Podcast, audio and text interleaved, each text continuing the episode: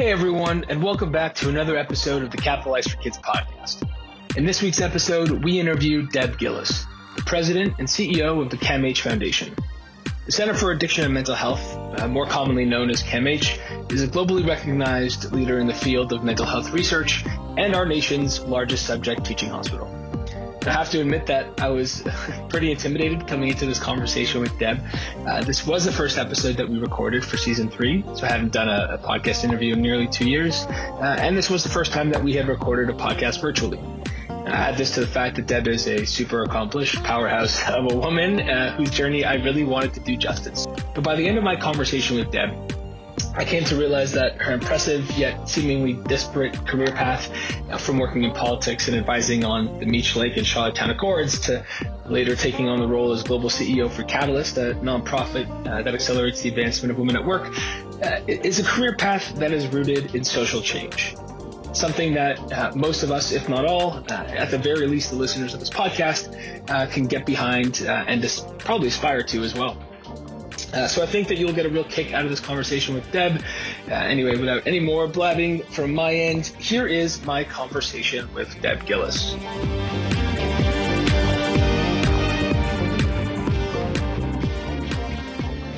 I grew up on a gravel road um, as a young person until I went to high school.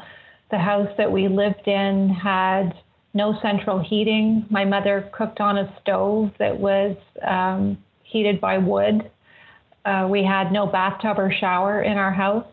Um, and I often like to say that there's kind of no direct line from you know where I grew up to the opportunities that I've had um, leading uh, really important organizations living and working in New York City and Manhattan uh, to the work that I'm doing today at CAMH Foundation. So uh, it, has been a journey and one that I'm I'm very fortunate to have to have had in my life. Well, no no doubt. I mean, I think the best stories are often ones that have a bit of a circuitous path, so to speak. Um, I just read in, in my book club where uh, we read the book Originals by by Adam Grant which kind of speaks to that and, and how how much you benefit from you know trying different things and coming from um, you know a different mindset and and developing divergent thought and and all those things come from a, a very diverse background and path. And given your work in promoting that type of diversity and and and inclusion i think that it's helpful to have come from a gravel road as as you said and uh, in cape in cape breton and then you know coming all the way and uh, you know to Toronto and Manhattan and bringing some of those those values that you've been instilled um, from you know small town in, in the, on the on the coast uh, where people tend to be by the way I, I love the the how how proud most of my friends or all my friends are from the east coast especially the ones from the cape. They love telling me that they're from the cape and they're always cut from a similar cloth of just good kind of down to earth um, you know great people. So um, it's nice when we can and I and I'd like to get your thoughts on this, like you know how it was to, to compete with the big city when you when you have that as your backdrop. Yeah, you know, it's an interesting question. When um, I did the first two years of my undergrad at St. Francis Xavier um, in Antigonish, Nova Scotia, I now serve on the board of governors of St. FX. And after leaving X, I went to York, and you know, I'd really at that time, I think I'd gone back to Toronto once. I had maybe gone to Halifax once or twice in during my whole high school uh, years in high school. So a big transition to one go to Toronto and two to find myself in this very large campus. Um, and it was probably the first time where I really experienced some self doubt about my abilities and could I compete and was my had my high school education prepared me in the same way that uh, you know my peers who had gone to big city schools had how they had been prepared. Um, and lessons i guess for that in me uh, for me as I went through my career of kind of that tape that plays in all of our minds of whether we're good enough or prepared enough, um, whether we deserve the opportunities um, that might present themselves to us. And, and that was one of the first times for me. I was really nervous um, in making that transition, and, uh, and it all turned out fine. But uh, important lessons to have confidence in ourselves. And, and, and as you say, to, to really remain grounded in values, what you learned, um, the important sense of community, of giving back. I mean, all of those things of hard work, of caring for others, um, you know, that I learned from the example of my parents and the community that I grew up in have really served me well and, and in many ways have been core to all of the things that I've done throughout my career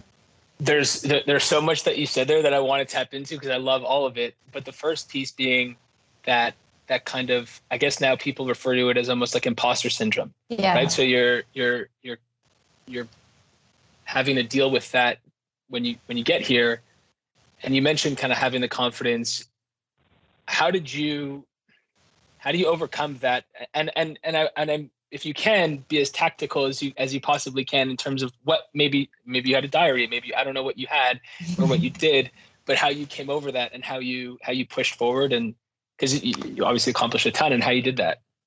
Yeah, you know, I would say that um, I remember particularly a conversation with one of my professors uh, when I first arrived at York, um, talking to me about you know how I'd done on a particular or how I was performing in a particular class, um, and so that again was an example of where um, the confidence came really from what other people saw and brought to my attention, and that both mentorship and sponsorship um, became a kind of constant thread through my time um, post university and certainly going throughout my career. People who something, uh, took a chance on me, gave me an opportunity. I often say they instilled confidence in me before I had confidence in myself. And that became really critical to a lot of things that I was able to do and had the opportunity to do because they they believed in me. So that was really critical. Um, I'm not sure that uh, how things would have turned out quite the same way for me in lots of different respects if I hadn't had those people in my corner um, who really cared enough to nurture and encourage me to take chances or to move into different opportunities. And how important of the of those mentors, because this is something that I spent a lot of time thinking about, and, and I know it's a it's a big narrative right now. Obviously, um, you know, minorities, uh, whether it's whatever minority or or, or um, group that you're coming from, is having representation um, from a, a, in, in senior levels to have that mentorship and, and to find a mentor that that looks like you, that resembles you, that you can relate to. And for you, was that was that something that you acknowledged as well at that time, or was it just whoever was there who believed in you? And and because I I would imagine that it's probably tough to find somebody from you know a small town maybe not but you know your area in, in the cape who's who's also a woman and who's also kind of leading so i would i'm curious to kind of hear your thoughts on that yeah, you know? I when I was young, um, certainly in high school or even in university, I wasn't and I didn't have those kinds of uh, role models or mentors um, who looked like me, who grew up in the same place that I did. I did develop them and I found them as I went through my career. So, for example, one of um, the members of the CAMH Foundation board is Annette Verschuren, who is one of the most successful women business leaders in the country and also grew up on a farm in Cape Breton. And so here we are these many years later, um, where, uh, you know, I'm the CEO of the CAMH Foundation and she's one of uh, the members of our board of directors. So I found them over time, but not initially. And you're absolutely right. I think that um, that question that you're posing is really what so many people have experienced, which is you can't be what you can't see. And really having those visible role models where you look up and look across an organization and say, if this person can achieve um, this particular role, then, then that's open and available to me. Uh, finding those visible role models and then finding the mentors and sponsors, really importantly, the sponsors uh, that help you um, navigate through what are often situations that you might not have been exposed to previously is really important. I will say I first probably really understood um, and felt the power of those role models when I was a candidate for, um, I was running for office for the Nova Scotia legislature. And uh, to this day, I tell stories of the young girls I met during that time. Yeah, so I was out canvassing one day, knocked on a door, and a mother came to the door with her young daughter. And the mother explained why I was there. And the little girl looked up to me and said, I thought only boys did that. And it was, I mean, that moment just stayed with me and, of course, struck me so much because I knew that by doing, uh, by being in that role and by being there that day, I changed that little girl's perception of what was possible for her. And so that lack of role models and someone really painting a picture to show us what's possible is particularly true for underrepresented populations in workplaces, whether it's from the BIPOC community, whether uh, it's based on sexual orientation or identity, et cetera, for women, of course. Um, without those visible role models that say it is possible, it's really challenging. And so, again, that's why the mentors and sponsors become so important. They can do everything from helping you understand the unwritten rules of an organization to being the person who lends their credibility to you by saying, Hey, I know Evan and I've worked with him and he's ready for this opportunity and I'm going to bat for him. And because I believe in him, the rest of you around this decision making table should believe in him too and what he can do. So it's exceptionally powerful, and I have benefited enormously throughout my entire career from both men and women who have played that role for me. And it's why I really try um, as much as I possibly can when someone reaches out and says, Hey, can I spend 20 minutes with you over coffee to get some advice? That I, I almost, uh, I always try to say yes, much to uh, the sometimes annoyance of my EA who says, You say yes too many times to meeting requests. But I think that's the responsibility to pay it forward for others just as, um, as they've done for me. 100%. And I, I think it's such a fantastic point, recognizing that a lot of careers are made on the backs of, of people, you know, lending their credibility to them um, on the shoulders of giants, so to speak. And, yeah. and having someone that you can feel vulnerable vulnerable enough to build a relationship with to get that is is huge. Um, two two things I wanted to uh, ask you about. Like I said, um, I'm not smart, so I ask a lot of dumb questions. But first one, BIPOC, you mentioned. Would you mind clarifying for our listeners what BIPOC means? Of course, Black, Indigenous, and people of color. Right. Perfect. Thank you. And then you mentioned that you're now the CEO of CAMH Foundation. What does the CEO of a foundation of, of a large hospital like CAMH, uh, what, what does that person do? well, I get to do interesting conversations like this, of course. Um, you know, the, the primary responsibility, we are the hospital's foundation. And so we are the philanthropic arm of the hospital. And, and at its core, our responsibility is to inspire philanthropic support to help the hospital do the incredible work that it does. That often means raising funds to support research um, innovation, the discovery of new treatments uh, for those who are facing mental illness and addictions. it also means um, doing things like raising awareness and running campaigns that help bust stigma. So the CAMH Foundation has played a really important role over many years in supporting the mental health movement by putting forward campaigns and messages that have helped to to really, as I said, bust the stigma that continues to exist around mental health.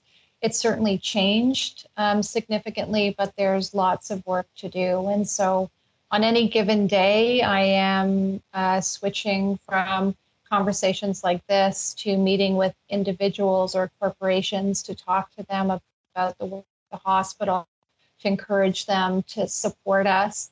Um, and, you know, I, I built on some of the lessons that I learned when I was CEO of Catalyst. And I've really also tried to foster um, a conversation amongst business leaders in the country of being open and visible and talking about mental health um, so that there is a climate and culture within organizations that make it easier for employees to come forward and talk about what they're experiencing. So we've tried to do those kinds of things both in, in releasing a playbook for business leaders uh, related to mental health. And of course, I've also drawn on my uh, Catalyst experience in creating a new women's giving circle that focuses on women's mental health and the advancement of women women researchers. And I, I, I want to dive into the CAMH piece because there's so much that we can learn from you know Canada's leading mental health hospital organization. I mean, there's there's a ton there. Uh, but first, I, I, I do want to touch on Catalyst and the work you you did with that organization because you really moved the needle for them in in a pretty meaningful way. Uh, and and you you obviously ran the, the global operations as the CEO for for a number of years. And maybe if you can provide a bit of uh, uh, an update or just a, a, bit of background on, on what Catalyst does, because uh, I think it's a phenomenal organization. Uh, that would be kind of helpful for for our viewers or our listeners, I suppose. Um, yeah, for those of you who don't know Catalyst, um, Catalyst is an organization that was founded in the early 1960s. Um, and really think about it, the early days of the women's movement. Um, and it was a simple principle, which was um, we needed more women in the workplace um, to contribute to organizations and companies and et cetera. And, and in many ways, that has remained the, the, pillar of everything Catalyst has done. It is a view that any organization is going to be better and stronger and make better decisions and have better results if the full range of talent available in the talent force is has a fair and equal opportunity to have successful careers and to advance. And so Catalyst works with organizations providing uh, research studies, training, best practices um, to engage organizations in creating more inclusive workplace cultures um, that make, as I said, make it possible for everyone to contribute fully. During the time that I was at Catalyst, um, part of what we did was expand uh, globally, opening offices in India and Japan, Australia um, uh, and uh, and just taking that mission and message um, really around the world that there is uh, strength in diversity and that that organizations that were not creating inclusive workplace cultures, creating environments where where women and underrepresented minorities could be successful, were missing out on an important uh, business opportunity. And was this predominantly education based? Was it pushing forward policy? Were you going and doing consulting work at organizations? Uh, what levers would you would you all push on or pull on? Sorry. Yeah, a mix of all of those things. Um, certainly, we did strategy work with organizations um, that often, um, particularly in the early days, involved going to, to companies and doing an assessment of issues that might exist um, for women, what the barriers might be, looking at data Um, Catalyst very much speaks the language of business. It's very much based on data and facts and analysis because there was a, an understanding in the early days that in order to influence the decisions of business leaders, you needed to speak the language of business. And so, using the data, developing a strategy, identifying um, what tactics or, or practices that companies should put in place uh, was part of what we did benchmarking best practices training for organizations um, and one of the pieces that i think um, has been really important in the evolution of the work of catalyst was the engagement of men in the conversation. We I, I sorry still use the word we um, but Catalyst created uh, a program called Men Advocating Real Change, uh, MARC, and um, and I think that was really important because it was the first time really that organizations were saying the fight for gender equality and gender equity is not something that should be done by, for, and led only by women. Men need to be fully engaged as partners in this exercise. And so MARC became a platform to really bring men into the conversation in a way that wasn't uh, about blaming men. It's your fault that we're underrepresented or that women are underrepresented, is to say we need to do this together that's the purpose of our work and the best way forward. And uh, and I, you know, I'm I'm really proud of the leadership that Catalyst has played in in really advancing that philosophy um, and uh, conversation. Yeah, that's an an important piece. Is is exactly that engaging both sides or or every side of of, of the conversation, ensuring all constituents are are part of it, so that you can have a a, a wholesome, you know, kind of conversation and, and see all points. Um, and I'm curious, like, you know, for myself, I'm, I'm male, you know, late twenties in a in a workplace. What are some outside of you know the the the simple, maybe not so simple, but the obvious, or once again maybe not so obvious uh, things that you can do, like um, you know, have a position open for you know equal opportunity for for everyone and and and things of that nature. What are some tactics or some some things that you recommend to um, to men uh, in terms of uh, providing and promoting an, an, an equitable workplace um, for all? Is that part of the conversation as well? And if so what are some tactics yeah. that you you'd recommend? For sure it is. I mean um, these are some simple things but you know, you use your example, Evan, being a young man in your workplace.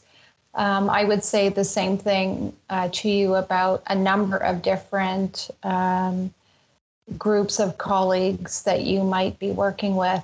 But when you're sitting in a room and someone says something that is clearly sexist, call it out. Like just say, hey man, that is not on um, the, that's wrong and here's why.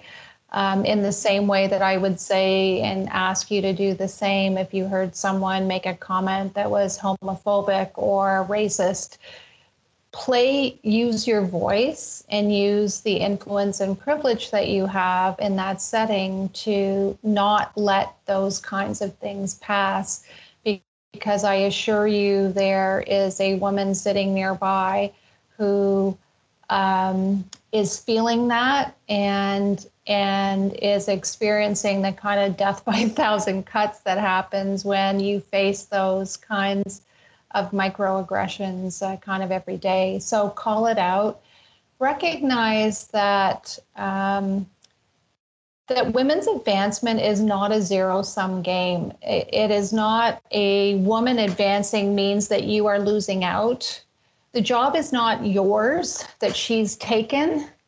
Um, this is about all of us together, and there are plenty of opportunities. And so, again, going into it with that open mindset that um, this is about creating a fair and equal opportunity for everyone. It does require acknowledging the privilege that you've had, um, that's the the system has predominantly in business been led by men in leadership positions. It is a natural thing for people to gravitate to those who are like them. That carries with it advantages for um, men in workplaces. Let's get to an equal place and, and recognize that we want to create fair opportunities for everyone.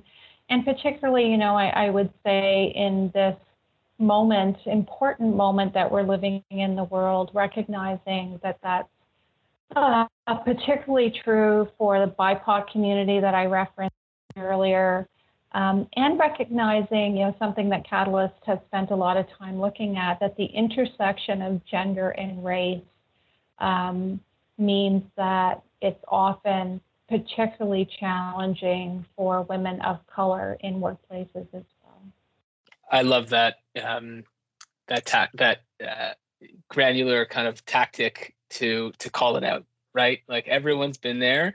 Everyone knows that feeling in the pit of your stomach. You get a little sweaty. You're like, "Ooh, this is a bit awkward," and it's acting on that where normally you've just pushed it down. And I think that's part of it is that most of us have become very, very good and and accustomed to pushing those feelings down uh, and now it's it's a it's a function of, of acting on that. So I, I certainly uh, appreciate that.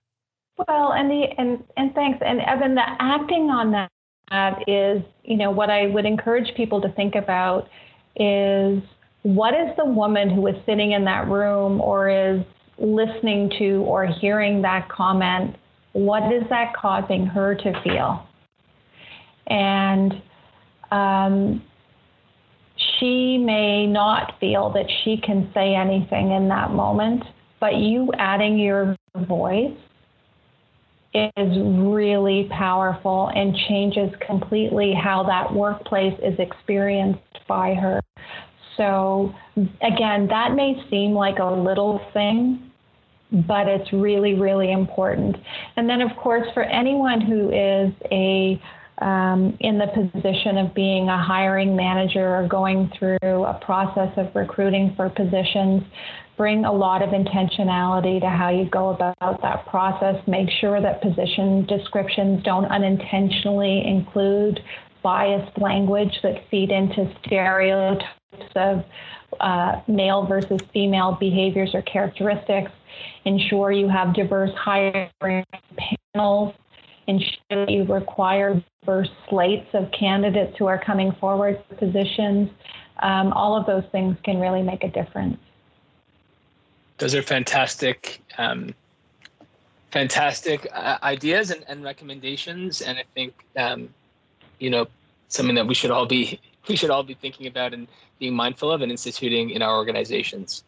Um, so thank you, thank you for that. Now sw- switching gears a bit here, um, Deborah, I, you and I are connected in a way that um, you might not recognize, but uh, you you worked on the Meech Lake and the Charlottetown Accord in your early days in your in your law uh, mm-hmm. career as a lawyer, um, and and I'm from Quebec, so those are obviously two two moments in you know call it constitutional law or just broadly Canadian politics that that have had a big impact on my life, um, and I'm and and I'm also using this as a, a way to kind of highlight the various places you've been in your career and i know that i'm not doing the timeline justice because i'm going all over the place so forgive me.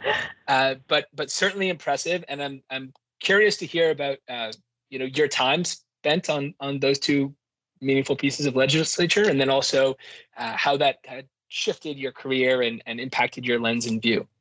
Oh wow, um, yeah, you've you've uh, done your homework uh, here, Evan. Um, so, uh, one, I'm not a lawyer, um, but my training um, in uh, political science certainly helped me. Um,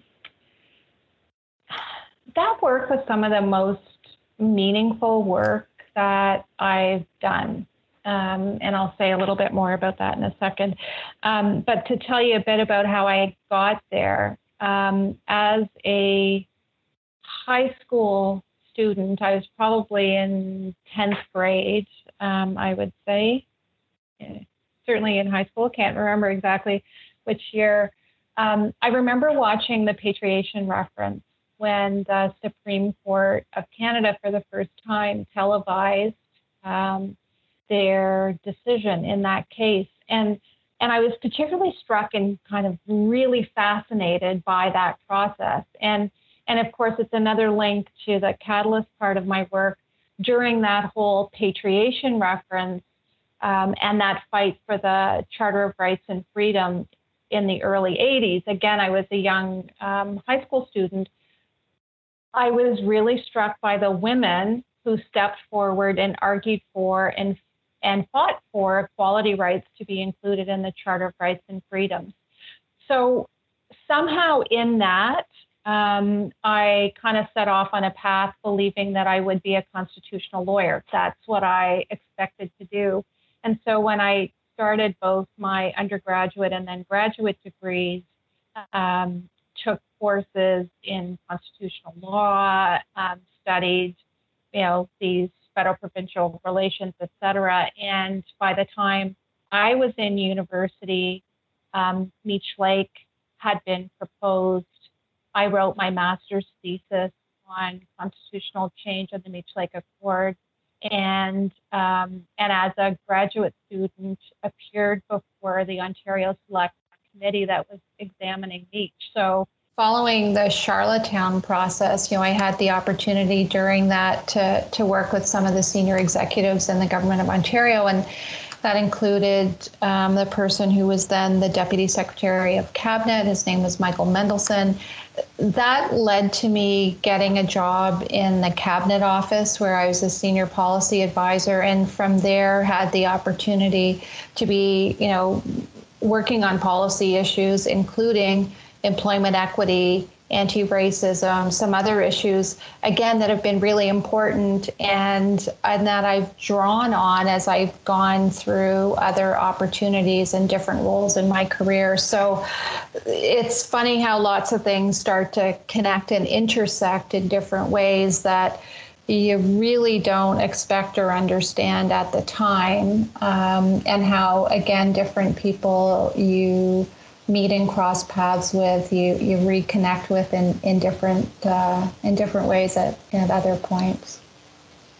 Absolutely, and it rem- always reminds me of that uh, Steve Jobs commencement speech where he speaks about, you know, you, you can't connect the dots looking forward, you can only connect the dots looking back, and and yours really seemed to connect in in a meaningful way through I would say a thread of of inclusion through know your time working on on on, on the Meech Lake and Charlottetown, including you know Quebec within the Canadian Constitution, and then your time at at Catalyst, obviously uh, an incredibly inclusive program and and and policy that you're pushing forward there. And now I, I'm I'm excited to hear about you know what what it is that you're focused on at CAMH. We've put a we've put that aside a, a few times now at various points in the conversation but I do want to to hear about some of the things that that are important to you and and to CAMH right now. Thanks. Um, you know, it's interesting. I and uh, a lot of people, when I you know announced that I was leaving Catalyst and joining CAMH Foundation, many people said to me, "I tell me how you're making that transition from." gender equality, workplace inclusion to mental health. Um, and I actually, Evan, to your comment, see it as another extension of that same kind of um, commitment to inclusion because to me, at the very core of what CAMH does, this is about our work is about ensuring that every human being has the ability to live up to their full potential. And that means getting access to the quality care and treatment they deserve. That means not living with stigma. That means not living with the fear of being open and talking about and seeking and asking for the help that they need. We cannot build and talk about having an inclusive country if we have entire segments of the population who continue to be unable to access the care that they need or are so deeply stigmatized that they cannot get the help that they um, require. And so I see this as a logical extension of that kind of commitment to capitalizing on the potential of every single person Um, if we can do that as a society, then we've done something really important. And I'm like many Canadians. I have had friends and family members, people in my close circle that have struggled with mental health and addictions.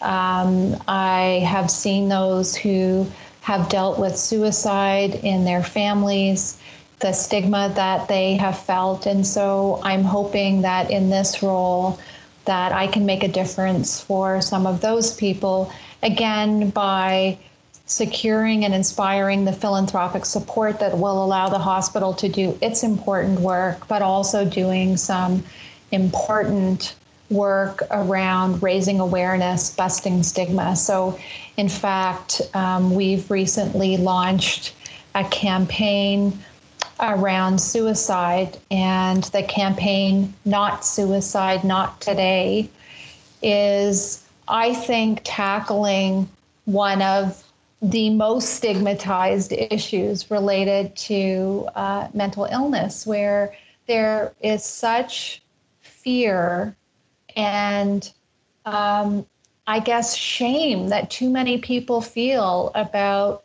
uh, suicide that they will not and cannot talk about it. And we're hoping to really offer a message of hope and help um, by raising the conversation. It's a difficult one to have, but it's a necessary one to have, given the statistics that show us how many people die by suicide every year in this country and around the world. Um, I think most people would be surprised to know that globally, 800,000 people annually die by suicide. Every um, 4,000 Canadians a year, every 40 seconds, someone in the world dies by suicide. And so that's an example of where I think if we can play a role in opening up a conversation, I think Canada's ready to have it. I think CAMH has earned the right and the responsibility to take a leadership role in this really important topic. And I'm I'm really really proud of the sensitivity um, that the campaign has taken to uh, a pretty difficult issue. That's incredible. No, it's it. It almost seems like uh, Deborah that your career arc has and your career path has just been um, you've been put in roles where you're you're you're the voice to lead difficult conversations and and this is is no no different than any of your previous positions. That's to your to your point on kind of making the leap especially with respect to this new program that that CAMH is is launching around suicide. Um, because like you said it it is you know CAMH's uh, right and responsibility uh, they have earned the right, and now they've been bestowed the responsibility to have that conversation and to lead that conversation around Canada um, as a trusted, you know, brand and voice uh, in in the in the mental health space. Yeah, I, I, appreciate that, Evan. And and again, if you think about some of the data, I, I referred to some of the you know overarching statistics. Um, but again, if you look at some of the most vulnerable populations in terms of suicide, First Nations youth die by suicide five to six times more often than non-Aboriginal youth. A recent study um, that we've done looking at LGBTQ2S uh, youth homelessness 33% of participants had attempted suicide in the past year. Um, there are marginalized populations where the, as I say, the rates of suicide are even greater. And so again, if I bring that lens to it of how do we shine a light and support and draw awareness and attention to really important issues and what a difference that can make in someone's life when really what we're doing is kind of going back to what I said earlier. We're saying, We see you. And Absolutely. when you are seen um, and know that someone's in your corner and cares and is there to help, whether, as I said earlier, it's someone helping you as a mentor or sponsor in your career, or in this case, it's someone extending a hand to say, You're not alone. We see you. There's help available. Um, I, I, just I think that's incredibly powerful and important uh, work, and um, I just feel you know really proud of what CAMH is doing here as you as you should, um, un- undoubtedly. And, and, let me let me um, kind of poke at that for a second. Given you know, given your background and given where you, you came from at the, the aforementioned gravel road um, in in small town Nova Scotia, Glencoe Station, how how are you and the broader kind of CAMH platform thinking about bringing you know mental health services and and these type of of resources to remote locations because you know marginalized communities can can be obviously within a city center but also geographically marginalized by just by nature of where they are and so how how are they getting access to to these types of resources yeah, really wonderful question. I mean, it's been interesting too if you layer on top of that what we've all experienced during the pandemic and the shutdowns and isolation and so on. So, CAMH has really um, significantly invested in um, remote or digital access, online access to. Um, uh, for patients to their treatment. So increased uh, mental health visits at CAMH increased by 750% um, from where, where we were prior to the pandemic to um, where the hospital is today. Also, significant platforms in providing support, for example, to um, Indigenous communities um, across the province. Um, and so, again, using technology, using expertise, forming relationships, um, playing that broader role um, to ensure that there is access to different communities. It's also included things like developing culturally adapted um, uh, treatments for different communities. Again, recognizing that. Um, bringing that lens of sensitivity to uh, different cultural communities and what uh, what might be important and necessary for them to both um, access and uh, benefit from treatment. So, lots. That's a um, really big piece it, it, really is, and lots of intentionality in that because again, there's a recognition. Um, you know, and I my my colleagues at the hospital would say, you know, we're not there yet, and we don't have it all right, but there is clearly a recognition, understanding, and commitment to um, ensuring that different communities are um, getting the kind of support that they need, recognizing that some of these issues of stigma, et cetera, are different and experienced differently in different communities, and so different approaches are necessary. Yeah, it can't be a one size fits all uh, approach. It, it, it won't work. It's it's not too dissimilar from, you know, having having a mentor that kind of looks and and and feels like you. What was the the line that you said before? If I can't see it, or right. something. If you can't see it, you can't be it. Right. And so so having, you know, someone um, you know, who can who can help you on or who can provide resources and support on the mental health side who who looks like you so to speak is is such a massive massive part of of, of recovery and, and and getting there and being vulnerable enough to open up and to feel understood and to feel heard and and so that's a, a really important piece of it yeah, and if you if you have a chance to to see and experience some of the of the Not Today campaign, you will see in the faces and voices that we've included in this campaign um, a group of people that look like Canada. Um, it, there's been a lot again of intentionality um, and care paid to ensuring that diverse voices, perspectives, experiences are represented so that people see themselves um, in this work. And and I just as I said I think that that's really critical. If if we can do something where someone feels seen um, and that they're not alone, um, I think we can make a really important difference in someone's life. Beautifully put. And with you at the helm of the CAMH Foundation, Deborah, I feel confident that uh, uh, a change in, in, in, lives will will ultimately happen. Um, thank you so much for, for your time here. This has been such a uh, an illuminating conversation on on not only the work that's being done by CAMH in this space, but also that's being done broadly. So thank you uh, for for sharing your insights and, and input on all that.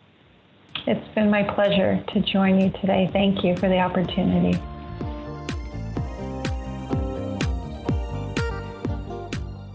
And there you have it. Hope you enjoyed my conversation with Deb Gillis. For more information on CAMH and the work that they do, please visit www.camhcamh.ca. This episode was produced by Eugene McCashew, and I am your host, Evan Sequera.